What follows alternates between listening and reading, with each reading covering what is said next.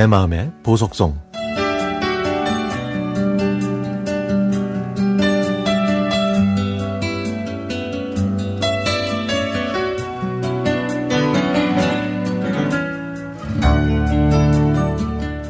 그 치킨집을 처음 간 건 10년 전입니다.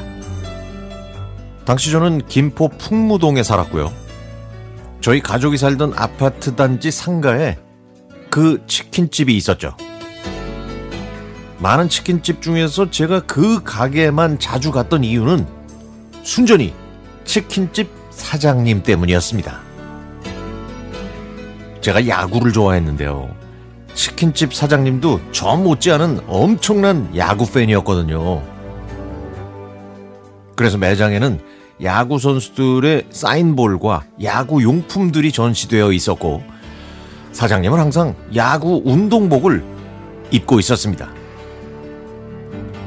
금세 친해진 사장님과 저는 그 가게에서 함께 야구를 보면서 즐거운 시간을 보냈죠.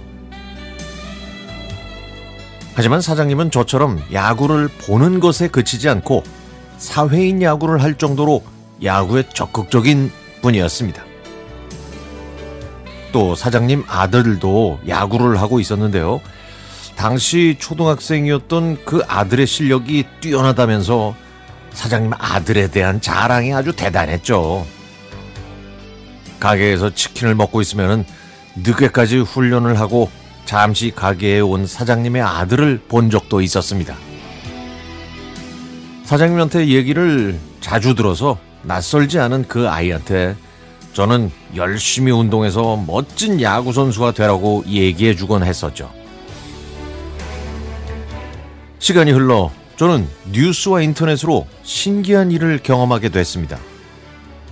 그 귀엽던 야구 소녀는 청소년 국가대표 4번 타자가 돼서 스포츠 뉴스에 자주 나오, 나왔거든요.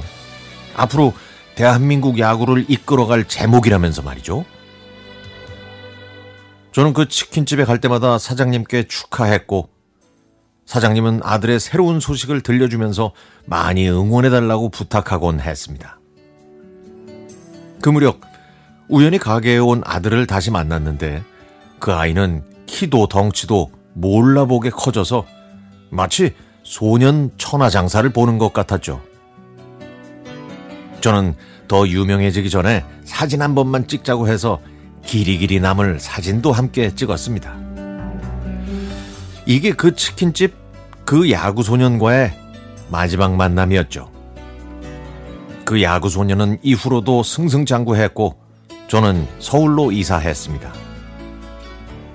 모두의 예상대로 그 야구 소년은 프로에 데뷔한 그 해에 돌풍을 일으키며 신인왕을 수상했고 나중에는 국가대표 야구팀에서 4번 타자로 활약하기도 했습니다.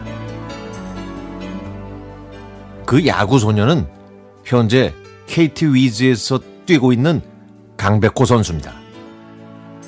저는 마치 제 가족인 것처럼 신나서 강백호 선수를 응원하고 자랑했죠.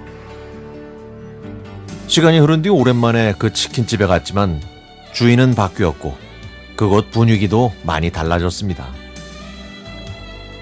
배우 최민수 씨를 닮았던 그 치킨집 사장님과 친절하신 사모님 그리고 다 같이 야구를 보면서 웃고 떠들던 그때가 정말 그립습니다.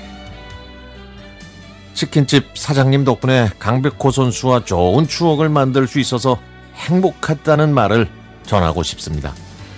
멋지게 자란 아들을 보면서 열정적으로 응원하고 계실 사장님이 그립습니다.